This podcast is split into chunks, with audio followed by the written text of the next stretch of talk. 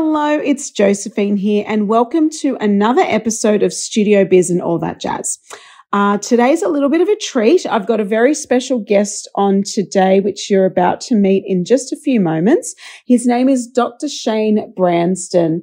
Now, I actually met Shane probably about a year ago. It was at the Junior Theatre Festival in Newcastle, Australia. Uh, he's one of the founders of that event, and it is Super, me- it's super mega. uh, it's the largest of its kind here in Australia. And yeah, it, it's just a celebration of young musical theatre artists, the studios that are involved and the production companies that are involved in putting on these particular, you know, show titles. Uh, my Musical Makers Club is very much a part of that. It was our first time attending though last year. And I have to say it was a wonderful experience. Uh, the reason I brought Shane onto the show was because he reached out to me just a, you know, a couple of weeks ago, whatever it was, uh, to, to be a speaker at this year's Junior Theatre Festival, which I'm really, you know, really excited to do. Uh, I get to speak to other studio owners and teachers. So they have a professional development workshop as well, uh, not just for the students, which is the two-day event, but also for, yeah, like I said, the studio owners, the business owners and the teachers. So I'm going to be presenting for them on the day, which is this weekend, and it's come by so quickly, so quickly. And then I thought, hey, Shane, Hey, Doctor Shane, why don't I get you on my podcast? Now, he's going to be talking about, a, a, you know, a variety of things, including his PhD, uh, where he did a study of the theatre industry with some insight into different business models, as well as audience behaviours, which was really interesting. Uh, he'll also be talking about J T F, which is the Junior Theatre Festival, and the benefits of doing overseas tours, uh, these sorts of topics. But there's lots of discussion points. I think you're going to be uh, really intrigued once you have a listen. Now, Shane is an actor, director, and educational specialist based in Australia. He has directed several pilot productions for iTheatrics New York, contributing to the development of new Broadway junior shows. Recent pilots include Dot and the Kangaroo Junior, twenty twenty-one, Hans Christian Andersen Junior, twenty twenty, and the Big one oh Online Edition twenty twenty. Now, we probably all remember being online, right? um, which was a very interesting time. At the time, I, you know, created uh, Peter Pan Breaks the Internet, and that was our online production. So I know that online space very well. It was a very, very interesting time for musical theatre and studios and all sorts of, you know, artistic programs where we had to work virtually. But I do remember Big one oh Online, and that was a very cool production process. I had a couple of students a part of that, so that was very cool. Now, prior to founding Oz Theatrics, Shane was a teacher and drama lecturer at the University of New- Newcastle, where he completed his PhD in communications and media arts, specialising in the ecology of the theatre industry. He is the artistic director of the Newcastle and Hunter Combined Schools Anzac Service and president of the City of Newcastle Drama Association. So yeah, lots going on there for Shane. Um, so very interesting chat, and I reckon we just jump into it. This is going to be a good one. Let's go. Hello and welcome to Studio Biz and All That Jazz. I'm your performing arts business coach and host, Josephine Lancuba. This show is designed to bring you inspiration, information, and the instruments you need to create and grow the studio biz of your dreams. I will bring you a mix of solo episodes as well as interviews where I tap into the minds of industry experts. My career started as a performer over two decades ago. I later became a speaker, theatrical producer and talent manager, as well as having a successful teaching career in singing, drama and dance. Ten years into my professional journey, I became a mama of two, and with a baby on my hip, opened up my very own performing arts studio. From hardship and humble beginnings to four studio locations and a multi-six-figure performing arts biz, I know how to attract students and keep them coming back for more. And in the show, I will share with you my experiences to help you thrive and fast-track your path to success. I know you have a spark inside of you with dreams and goals for the future. As your coach and mentor, I'm here to help you step into your limelight and be a cheerleader in your ear each and every week. So get ready to be entertained and inspired as we talk studio biz and all that jazz. Hello and welcome, Doctor Shane Bransdon, to Studio Biz and All That Jazz. Thank you so much for being here. Hello, thank you for having me. Now, I uh, met you, well, I've, I've, we've chatted online, but I also met you last year at the Junior Theatre Festival, and there's so much that you do. Some of the stuff I mentioned in the intro, but what I would love for you to do is let everyone know what it is that you do in this world, and then we'll, we'll start backtracking soon. But I want everyone to know, who are you and what what does Shane do? Sure. Um, well, uh, I'm a performer and uh, director. I call myself a theatre maker, but I'm also an educator. And um, after graduating from a drama uh, degree in arts, I became a school teacher, and I loved that role. Uh, I did that for twelve years and um, became an executive within the Department of Education, which was wonderful. Um, and then I sort of started this side hustle a few years before I retired from teaching, and uh, it was all focused on the Junior Theatre Festival, as well as um, my company, which is Travel Gang, which is a company that that specialises in taking students overseas on performing arts trips. So um, I still get to work with students all of the time, but I also get to travel, and I get to um, to work at all of the five different junior theatre festivals around the world: Atlanta, Sacramento, Auckland, Birmingham, and the one here in Australia. So I kind of feel at the moment that I have the best job in the world. Yeah, you sound like you really do. That is so amazing. Now, you mentioned that you're, a, are you still a performer, or you were a performer? Take me through that that journey. Like, how did you actually start uh, your acting career, or, you know, yeah. where did it all begin? Well, I think I was one of those students where in the late eighties, early nineties, they thought that anyone that was um, loud and perhaps a little flamboyant should do speech and drama lessons. And so I started when I was five years old. And um, then uh, I did a lot of drama through high school, and um, then I studied drama at university and was always involved in community theatre, which is the, it really is the heart of our industry, and which Um, coincidentally later led led to me completing my PhD uh, in a field which includes the community arts in Australia. But um, then I actually uh, undertook a contract with an agent, a talent agent, when I was at university. And like all young artists, I did the constant audition after audition, and um, was also creating my own work on the side. I, I believe that um, to be successful in our industry, you have to be multi-skilled.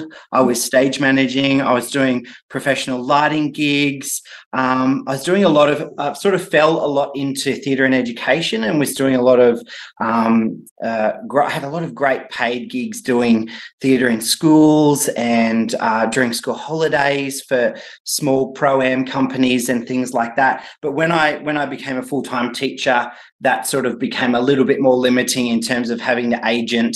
They like you to be able to be at the audition, you know, the day after they call you. Oh, and, drop of a hat, yeah. Oh, yes.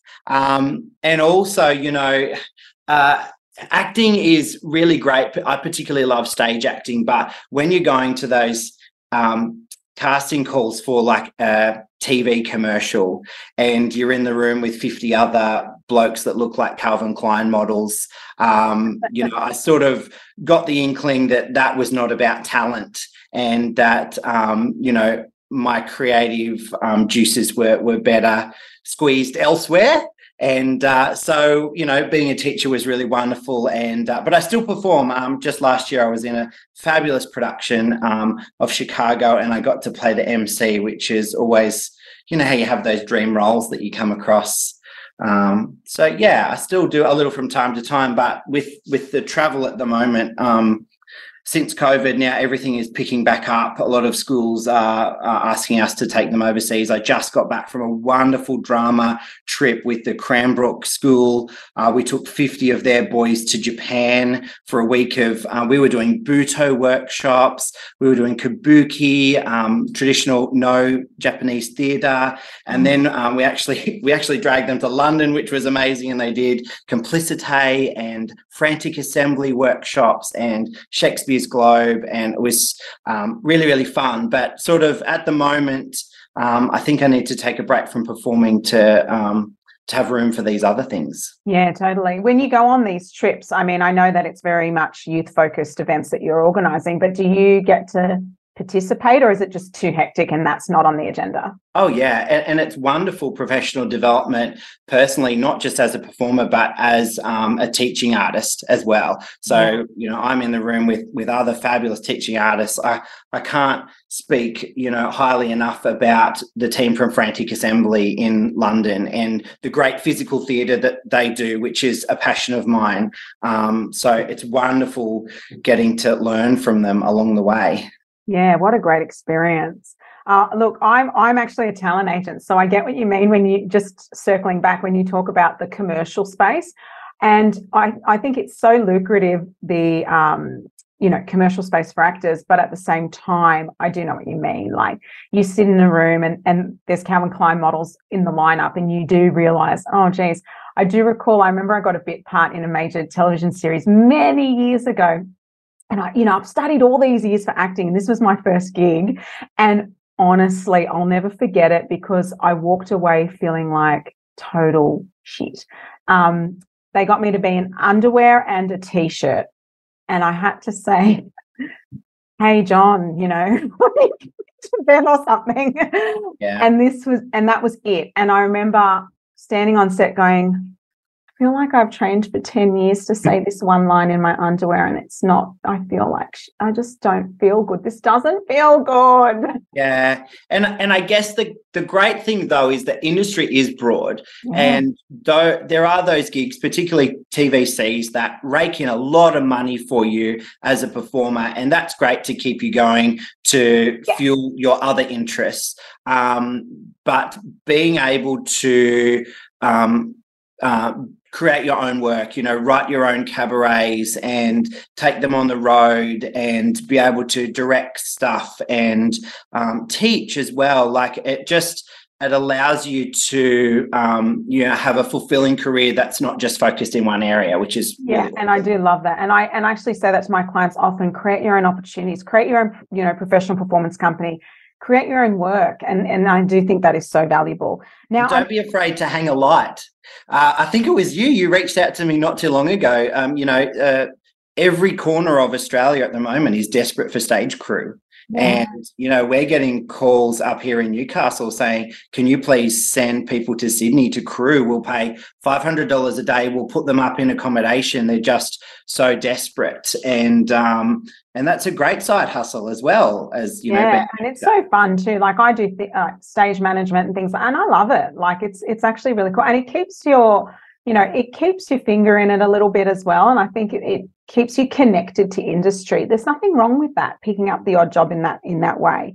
Um, I am interested to hear about your studies. Um, you mentioned you have a, a you know, PhD, and it's not often we have an actor that has doctor in their title. So I want to hear a little bit about that. Yeah. Tell me about that. And you're and you've studied um, the theatre industry and ex- explored different business models. I mean, that all sounds very interesting. I must admit, I'm not a university graduate. Yeah. So walk me through what that looked like. Well, um, there there are a few different ways to approach a PhD. You can undertake creative projects. Um, I have um, a very close friend right now who's writing a screenplay um, or a screen series mm. for her PhD. And um, she's a wonderf- wonderfully accomplished um, playwright. So her project is creative. I've, I've had other friends undertake like creating documentaries and things like that. But the other um, option is to create um, a research-based theoretical style PhD, which um, involves a thesis. And uh, my area of study was essentially creating an ecology of the theatre industry. And um, from my observations as a practitioner in the industry, particularly sort of at producer level, understanding how governments create policy around our industry, how they fund our industry, support um, through, you know, provision of performing arts space, and um, and was trying to look at an understanding of how, you know, there is a sense within the industry that we feel undervalued, um, particularly, Absolutely. yeah, particularly after having some, you know, uh, quite a period of um, conservative governments at federal level where, you know, every time that there was fiscal uh, cuts to the budget, it always seemed to be in the arts, and it, and it filtered through to education as well, the university degrees in humanities, the TAFE system, the creative um, uh, arts programs at TAFE. So I sort of,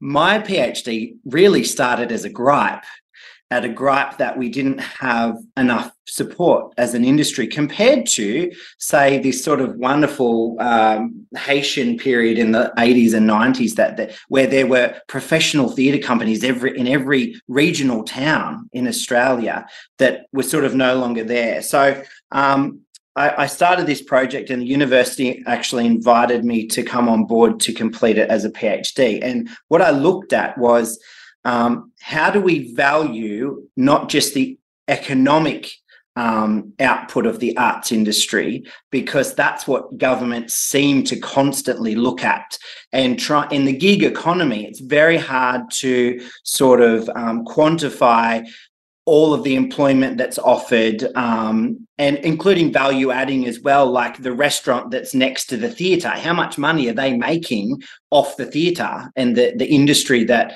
is associated with, with their establishment by proximity? So I actually developed a model um, because I saw that most most governments were just purely looking at economic capital. So I developed a, a model for assessing the condition of the arts industry by also considering cultural capital, um, uh, social capital, and symbolic capital as well. So um, learning about the added benefits of theatre as an art form to the wider population, not just the dollar figure. And something else that was quite um, unique about my research to date is that um, most research in our field does not include community theatre, and uh, and I did, because I, as I mentioned earlier, I do think it's the heartbeat of the industry, and there's still employment generated by community theatre, and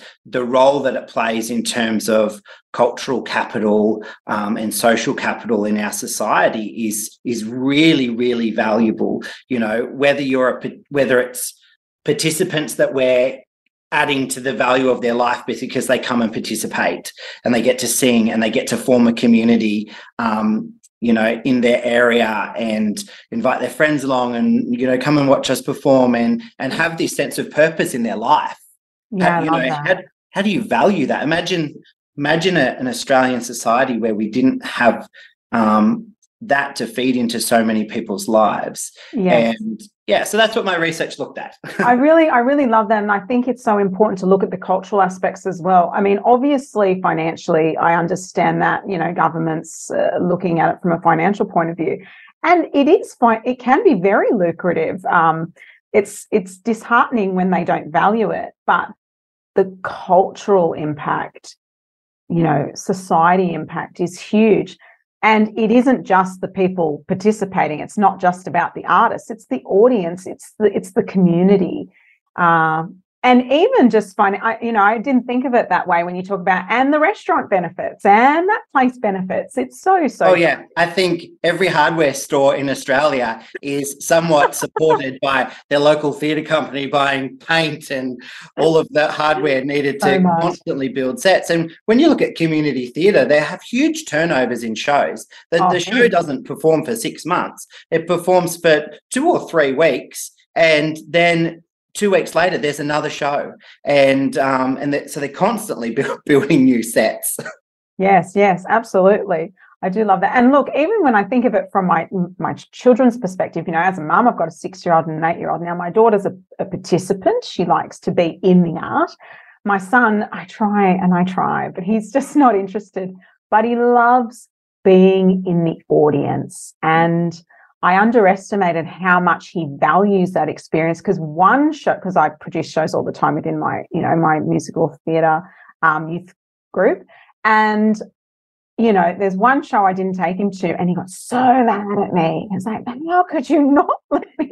I go, I just didn't realise you loved it so much. And recently we have like a reading challenge at home, and we've got a rewards chart and they get to choose their reward for reading. And he said, Mum, can we go to the Opera House if we finish our reading challenge? And I went, oh, we sure can. Yeah. Like, my job here is done. He doesn't yeah. want to be in it, but he loves to experience it. And he's six. I think that's really magical. Absolutely. Well, and that's they're the lives that we enrich. I remember doing a show in my early twenties, and we sort of did this uh, small regional tour, and we went through um, the Illawarra Performing Arts Centre, and then we sort of had a, a two-part tour. We came we came back there like a few months later and mm. performed like an extended season. And this patron came to me at the stage door and gave me a bottle of wine, and she said, "I came to see you a few months ago, and I wanted to come again because you know I'm having some troubles in my life at the moment, and for the for the two and a half hours of your show I can completely forget about my troubles." And that's the that's the joy that we bring, or the escapism that we bring um to, to everyone. So you know my my PhD was to advocate for more funding for the industry. It was also supposed to be you know useful to theatre companies, and and looking at the different business models. um You know, there are a lot of different options, and so many businesses, um, you know, when they're looking at, because essentially in, in my research, half of the, the the forty-eight theatre companies that I surveyed were at financial risk of closure, fifty percent yeah. of them, which is kind of scary. So looking at business models that work, and um, perhaps, you know, companies that need to evolve as well. Um Uh, so what at, works? Tell me. Well, works. well, well, it's interesting, you know, because I believe my personal theory is that there's there's kind of three broad categories of people that like to perform or create, or theatre makers. They are the people that are doing it solely um, for community theatre, which is their vocation. That's what they love. Um, it keeps them going. And then you have um, a subset of people who are so passionate about creating art. Uh, it's less, uh, it's entirely focused on um, the love of the audience. You know, these are the people that create experimental work. They're the people that write their own work. They're usually more smaller indie uh, people. And it's usually the quality is very high, but they don't have a huge commercial following because it's um, it's original work. There's no sort of title branding, equity. You know, they're not performing the next big Mamma Mia. They're mm. creating work.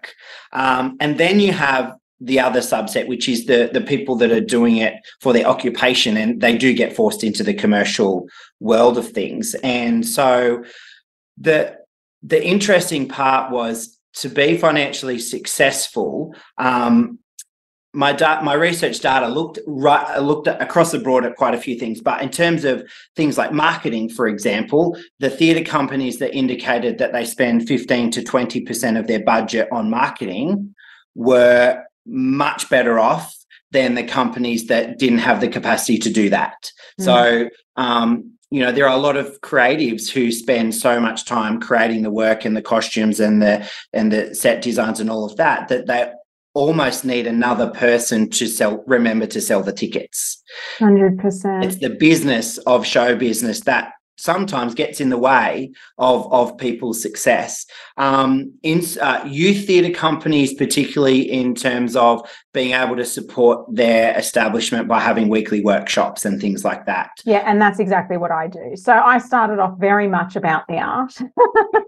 Yep. And, uh, And I and I feel as though now it, it is it is commercial. I love it. It doesn't change it. It, it you know, it's just different. It um, is. You know, I'm you not at the Fringe pick, Festival. You have to pick the show that you're doing, and and sometimes you might have to do a commercial type title to allow you to do something more experimental. Mm-mm, absolutely. I mean, look, I've had my days where I've performed at the Fringe Festival to, with an original work to a room of twenty people, and I've just loved it. I've, I've I've just been so engaged in that process, and it felt really rewarding, even though there's twenty people in a tiny club room. You know what I'm talking about, yep. Fringe Festival style. Uh, did that for years, and yeah, now it's very much commercial. But for me, it really needs to be, because there comes a point. I mean, I, I tell this story, uh, you know, quite a few times, but, you know, when I was pregnant with my first child and I was still like, you know, gigging and all that sort of thing. And I was, I think I was four months pregnant. And that's when I say when I was four months pregnant, I hung up my microphone because I just couldn't do it anymore. Like not, not just because I had kids, but I got, I was tired. I was yeah. over it. And I, and I think there comes a point where like, I need to make money from this. I can't keep doing it this way. So yeah. that's when I went commercial, actually, when I had my, my daughter six months on my hip. I'm like, I'm going to sell art. I'm going to create stuff. I'm going to run programs and workshops and create shows, but for the marketplace, yeah. you know, with an educational purpose. Yeah. That is sold to schools or, you know, and I was very, very strategic from that point on because I felt like I needed to be, and I don't regret it for a second. I think I had had fun.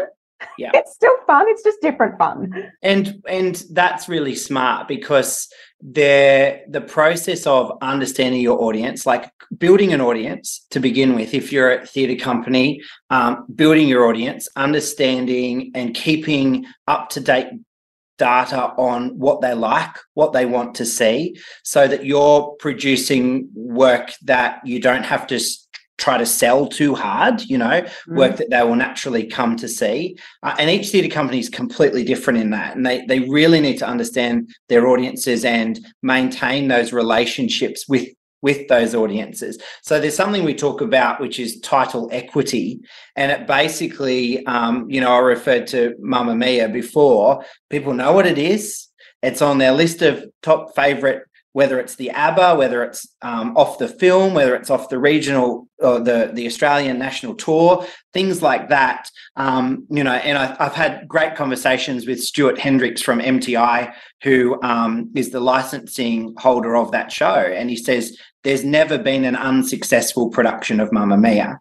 So um, that's one of the biggest challenges for producers in, in selecting the, the, a title that, um, you know, you're doing yourself a favour by, because it will sell itself. I really like that you've called it title equity, because I, I haven't, I, I mean, I know it and I understand it and I do it, but I haven't uh, coined a phrase for it. So I've written that down because I do love that. It was a great honour to be invited as a guest speaker on the Professional Development Day at Junior Theatre Festival twenty twenty-three here in Australia, where I talk about unlocking the key to student loyalty and great retention in your studio biz. Now, to celebrate, I created something that I think not just the participants of the event will benefit from, but something that you can also enjoy at home. I've created a student re-enrollment and retention checklist, which is absolutely free and yours to download. All you need to do is go to the link in the show notes or head to josephinelancuba.com forward slash checklist one.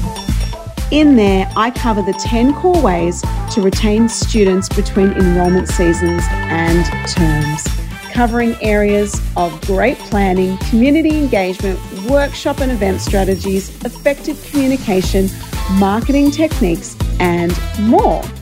To download your student re-enrollment and retention checklist, head to the link now. Okay, back to the show. You know, what's interesting is a lot of people listening to this show are performing arts studio owners, not just theatre, not just musical, like we're talking dance and everything. But do you know what? You can they they run themed shows. Mm. So that title equity can actually be used in a different way. Like if we're talking about, you know, back to the eighties, and then you use famous artists like David Bowie or whatever, I'm just talking now. But yeah. You get my point. You can actually use that in your marketing. You know, yeah. Instead of try a ballet class, it's like come be like come be in our David Bowie spectacular. You know what yeah. I mean? Like we're going to have a routine to that. We're going to have a routine to, you know, we're going to bring back the music from Greece or whatever. And I understand licensing, but we're not talking about that. Yeah. But you get my point. Like you can actually use title equity in any studio environment if it's a themed showcase event. So that's actually really interesting. Well, something that probably, because there are so many different aspects um, to my research, but something that might be particularly um, important for studio owners, like you're talking about their dance studios, et cetera, is there was um, a common um, misconception within the industry participants that the media, the free media, like editorial media, um you know, news channels, radio, print media, that they're not supportive of the arts, you know, and there's mm. a constant argument mounted that, you know, why is there so much sport in the newspaper every single day, but but not enough art? And um, through my research in, in the field that that I looked at, which was um, the Greater Newcastle region, um, it was a misconception because the the obstacle there was that those studios and those companies weren't actually creating media releases um, by someone that has experience as a publicist and an, and a network within the um, media industry to send it to. Like the essentially the essence was studio owners expected that, you know, news stories would just come to them.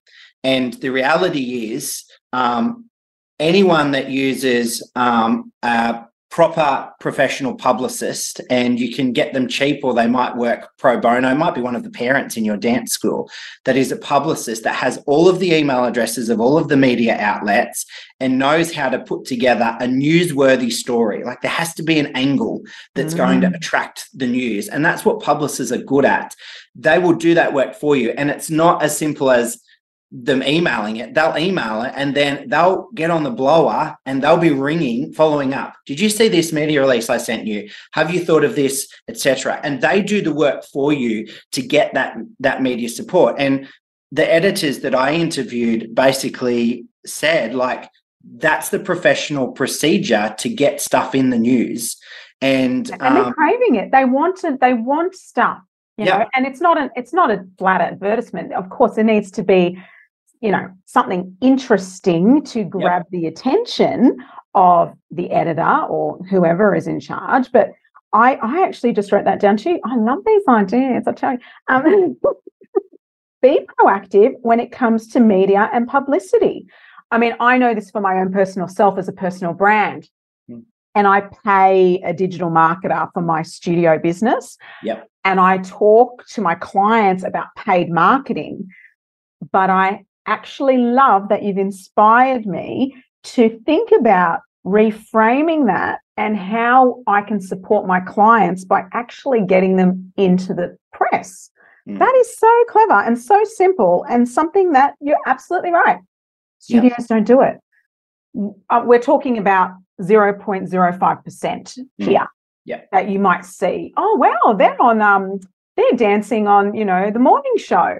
Yeah. Like and you see Nikki that... Webster Studio and people with those sorts of brand yeah. names, right? Yeah. Because they've got a name. Yeah. And but the people she's always got her use... studio forefronted. And the people that do use professional publicists get heaps of traction from it. They'll get front pages in in magazines and newspapers or, you know, on the morning show mm. or whatever. You've it's it's a no-brainer. Yeah. And, you know, it's really interesting too because people will assume that you need to be a Nikki Webster. And for anyone listening overseas, by the way, Nikki Webster's like the golden child of Australia, who sang the national anthem at uh, the Sydney Olympics, wasn't it? Yeah, she was like a lead performer in the opening. Yeah, and that's how she became locally famous. So to us, she's locally famous, and we grew up with her as a household name. Mm. She started a music career in Australia, and now she runs very successful studio businesses. So if you're yeah. listening, Nikki, we've met. Nice. She's very generous with with her time and her celebrity as well. one hundred percent. You know? And that's, you that's don't need another... to be Nikki. That's the point. You don't need to be Nikki to get in the papers, but you do need a little bit of an edge and something to intrigue them. But that's a good tip too, because having um, an ambassador for your studio is something that's also worthwhile. I saw that there um, is a wonderful um, the youth theatre company called Fantasia Showstoppers out yes. in um, Richmond, I think yes. they are, Windsor, Richmond area, and they just had Jay, uh, Jay Lagaya come and uh, work with them and um, run a, a workshop with their students and and sort of become this ambassador on social media for what the goals that they're trying to achieve there. And that's a great way to get media publicity as well. Yes, le- leverage off star power, and you can absolutely, and local local stars. We're not talking, you know, you don't have to get Nicole Kidman in, but you can get some really cool people that have a little bit of an edge when it comes to getting you into the press. Yeah. That is clever. Now, actually, let's talk about that. So um, press releases with the Junior Theatre Festival, I know. Uh, because I've been a part of it. And last year, um, my Musical Makers Club won the um, Outstanding Vocal Award, hoot hoot. Um, it was our first time there and we won the award. We actually couldn't believe it. I'm like, oh, yeah, it's amazing. But um, so that was really exciting. So we're back again this year. Right. Um, but you guys did actually have that press focus, that media focus, to help support the studios. You had a couple of, you know, local celebrity names. I think it was Paulini last season. Yep. Yep. And you, you got to go backstage as the winner and take these press release professional photos, and then you sent out basically a template of how you can send that pitch to your local press. Yep. And I thought that was really great, because I think a lot of people do struggle with knowing how to word that. So is What what was the purpose in, in relation to that? Like, are you seeing that? Is that something inspired from other events, or you guys came up with that? Or, or well, it's actually the, the philosophy befo- behind the Junior Theatre Festival Australia and uh, the Junior Theatre Festivals worldwide. The philosophy is that it's actually not a competition. This is not Dance Mums. Um, we... encourage everybody to to come in, and it's a celebration of of youth, youth musical theatre. But what we understand is important is building music theatre programs across Australia is essentially our goal. Um, so what we know, and this is particularly relevant in the United States where the festival started, um, theatre companies compete for funding, they compete for attention, Um, they compete for enrolments, um, and the whole concept is that we don't think any theatre company will have funding cut if they are proving that they're doing great things on a national level. So the whole point about coming to the Junior Theatre Festival is that you get that opportunity to be acknowledged for something wonderful that your group achieved. Um, and then you get some great photos and a press release for you to share in your local area so that you can keep building the profile of your theatre company wherever you're from. Um, so that's kind of the philosophy behind it. And um, so we it, we follow that model from the United States, and we have um, we have our own publicists here in Australia, though, because they're very different. The United States media releases are so waffly, and Um, we learned quickly that Australian news outlets aren't interested in them, so we have our own publicist who who drafts those and, and provides those templates to each group so that, you know, you can go back and celebrate and get in your local news, um, because that will, I presume, help you um, retain your students. It will help you get um, more students. We have found that with the Junior Theatre Festival, um, Now, we have dance studios, we have, um, you know, drama, theatre, ensembles come, and we have found that it's actually helped each studio almost add a product to what they sell. So um, a lot of them will run their Junior Theatre Festival troupe as a class for the term, and they'll spend the whole term creating their performance to bring to the festival for adjudication. And so they'll obviously charge their weekly rehearsal fees. That's what we do. We actually do it as a workshop series. Yep. So we do it as a four workshop series, and then they get to perform. Um, yep. And these are quite lengthy, like these are three-hour blocks. Um, yep. So that's how we actually do it, and we charge for it as an additional service. So it's actually been an additional revenue stream for our studio. Yep. And it should be, because it's a lot of time and effort. Yep. Um, and honestly, the uptake, you know, at first I wasn't sure, because we have to charge a few hundred dollars for the education side, but then they buy a ticket to the festival, which is totally reasonable.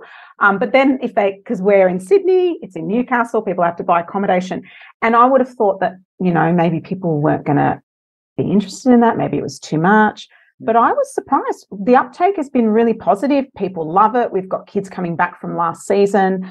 Um, it's been a really positive experience. And like you said, it's not Dance Mums. It is very much about the community and the education. So the adjudication part was just really one small part mm. of what is a much larger event. So, you know, we had everything from the workshops, and then the kids got to actually watch some of the more, um, the pilot kids performing. So they get to watch some stage production works, and, you know, there's a stage presentation, and there's, you know, all this stuff. There's a disco, like there's a lot going on. Yeah. And I just thought that was really, really cool.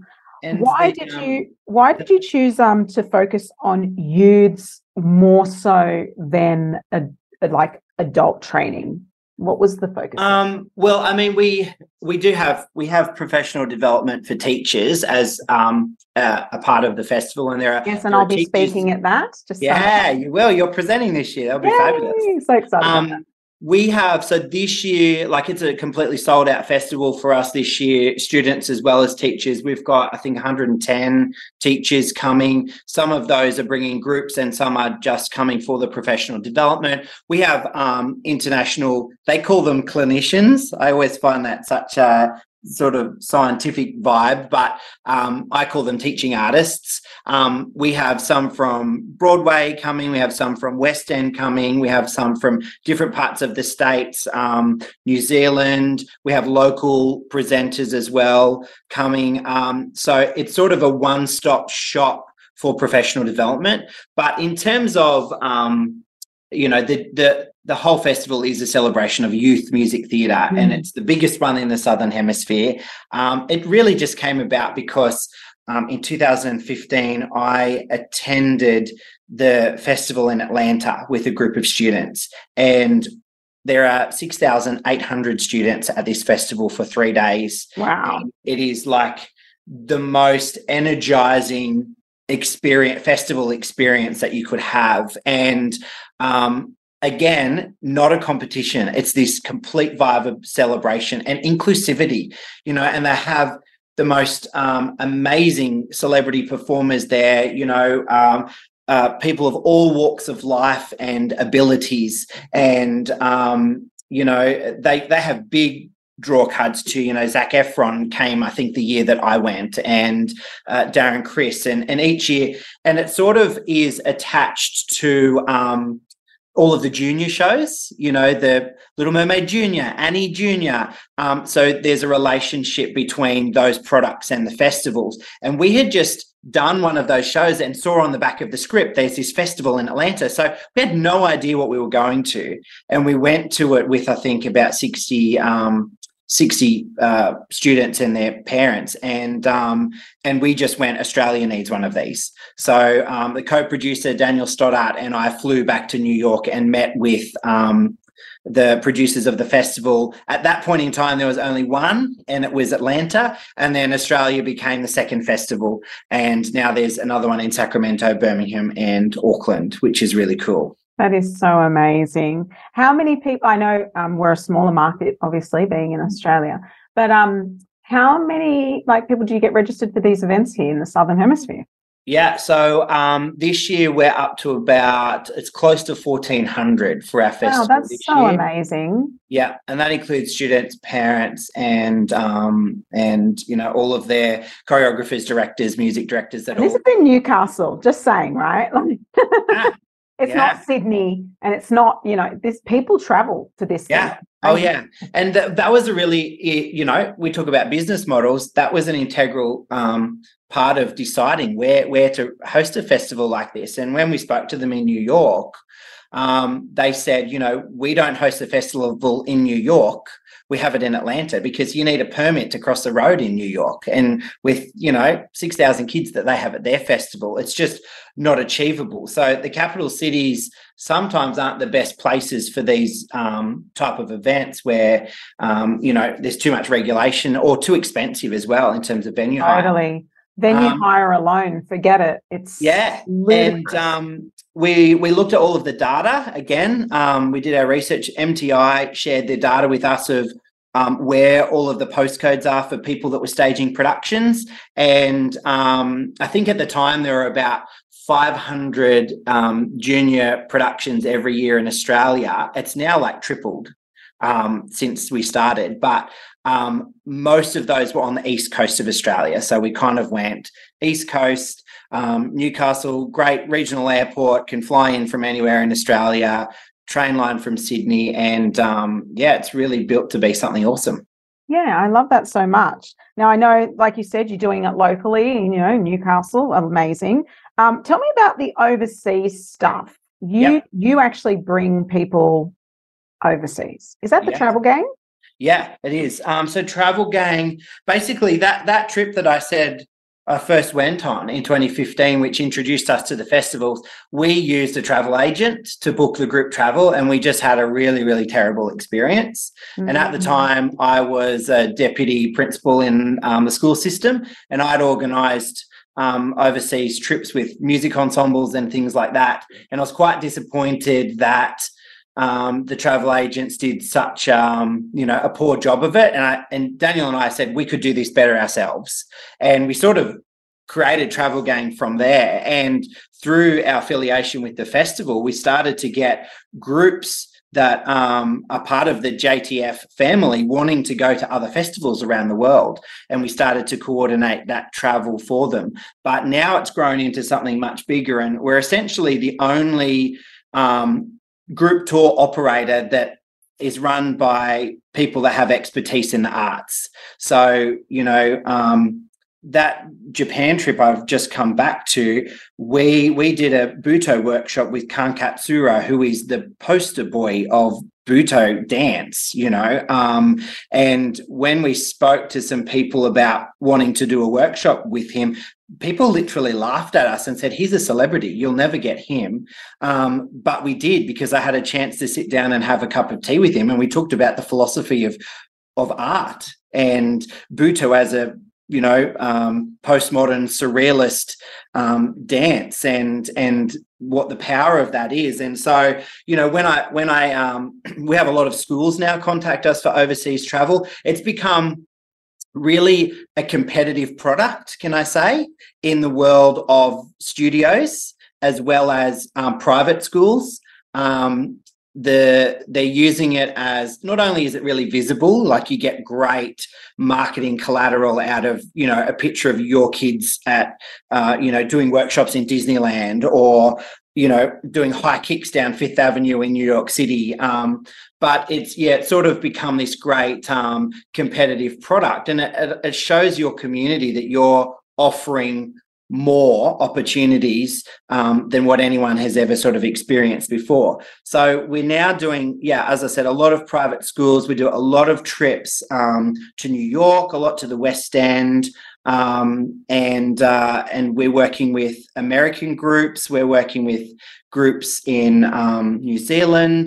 Um, we're taking groups from the festivals to other festivals, and it's just um, it's kind of really exploded, which is great fun.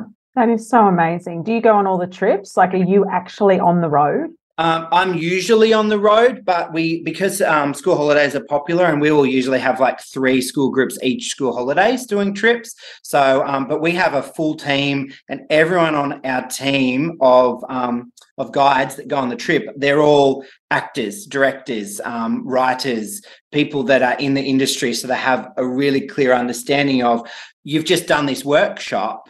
Um, unpacking it, you know, when you leave with the kids and and making those comparisons and saying, so we just did, um, you know, traditional Japanese no theatre with the mask work, and then making a comparison with that and uh, Disney's Lion King designs by Julie Taymor, and going, can you actually see the, the correspondence here?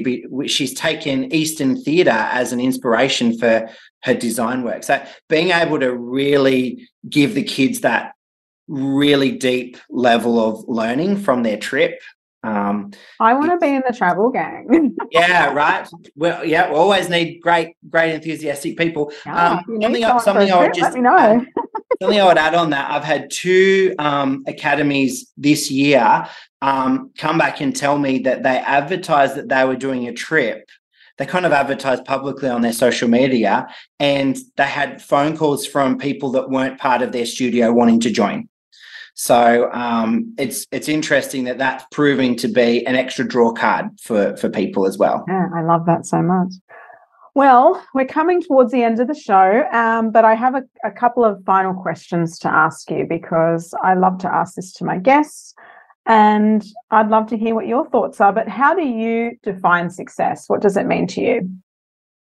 Um, success needs to be uh, self-fulfilling, um, and you can't achieve the feeling of success without setting goals and working hard to achieve them. So success starts with setting a goal, um, and then developing sort of backwards mapping strategies on how you're going to achieve that goal. And there needs to be short-term goals and long-term goals, but you definitely don't feel success unless you undertake that process. Mm, yeah, so... You sound like a planner. I am too. I am. And I do believe that, you know, we can dream big, but without, you know, a good plan and taking action, that we just, we just, you know, we won't get there. And the truth is as well, success can evolve. So, you know, you might have a goal, but like you said, short-term, long-term goals. And that's really important to, to, to define. There are different paths to success as well, yep. You know. What's been one of the most successful things that you've created, do you think? Um, probably, uh, oof, that's a big question, isn't it?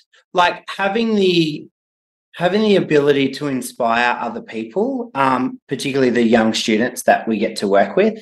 And um, it's not something that I achieve on my own. We say that we're here to help you inspire your students. And being in New York, walking with a group of theatre kids who have just spent the last year and a half fundraising for their trip and getting jobs and getting them to live their dream for the first time at the yellow cabs and the fire escapes and the steam coming out of it, like getting to be there with them to, to see how it opens their eyes to the world, and it shows them that their goals are achievable. You know, the kids that we deal with want to perform on Broadway. They're pretty serious about what they're doing, and getting to, to be with them there and have the ability to experience that with them is so rewarding.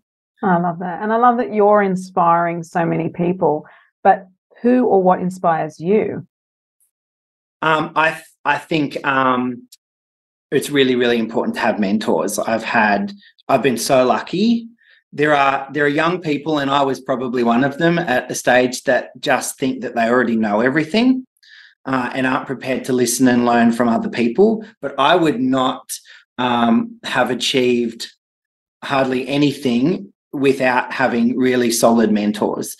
Um, mm. So my advice to anyone listening would be, think about who your mentors are um, and or who you might like them to be. And it's an honour to be, you know, when someone kind of approaches you and asks you questions, or to be a mentor, um, learning from others, making mistakes, um, owning your mistakes, and um, and really appreciating appreciating that, because there are so many young people that I do get to work with as emerging artists who um, just think they know everything and aren't yeah. prepared to listen, and uh, and they're doing themselves a dis- disservice. And I think sometimes that comes with maturity and time as well. I know that when I was younger, I think I, I mean, I thought I knew a bit more than I probably did, to be honest. Uh, now, though, oh, I love to learn. And I have mentors. I have mentors that are both paid mentors and free mentors, and uh, complete variety. And I'm happy to, um, I'm so grateful for those people in my life that are mentors that aren't, you know, they're not coaches or paid people. They're just people that are, you know, mentors in my industry, in my life. But then I also am happy to invest in mentorship as well. And I think if you don't have a circle around you that can mentor you, you know, some people just don't have the network. They don't know how to find the network.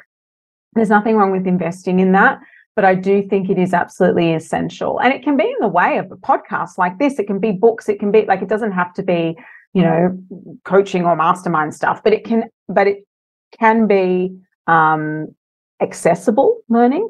But I definitely think spending time on that is so yeah. important. So we've got a great J T F family, and this year we're introducing a new event which is for the teachers, and we're calling it speed dating, but the, the concept is for all of the teachers to get together and quickly introduce themselves and find out who's doing what show and what costumes do you have, and and and how we can support each other in, in a, a way of mentorship.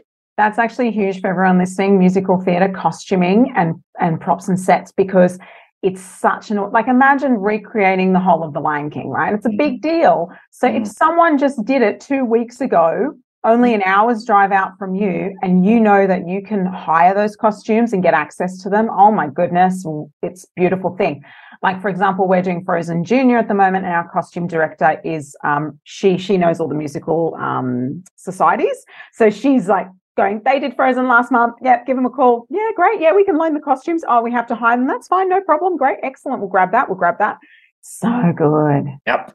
You know, so that's that's actually really handy in your space.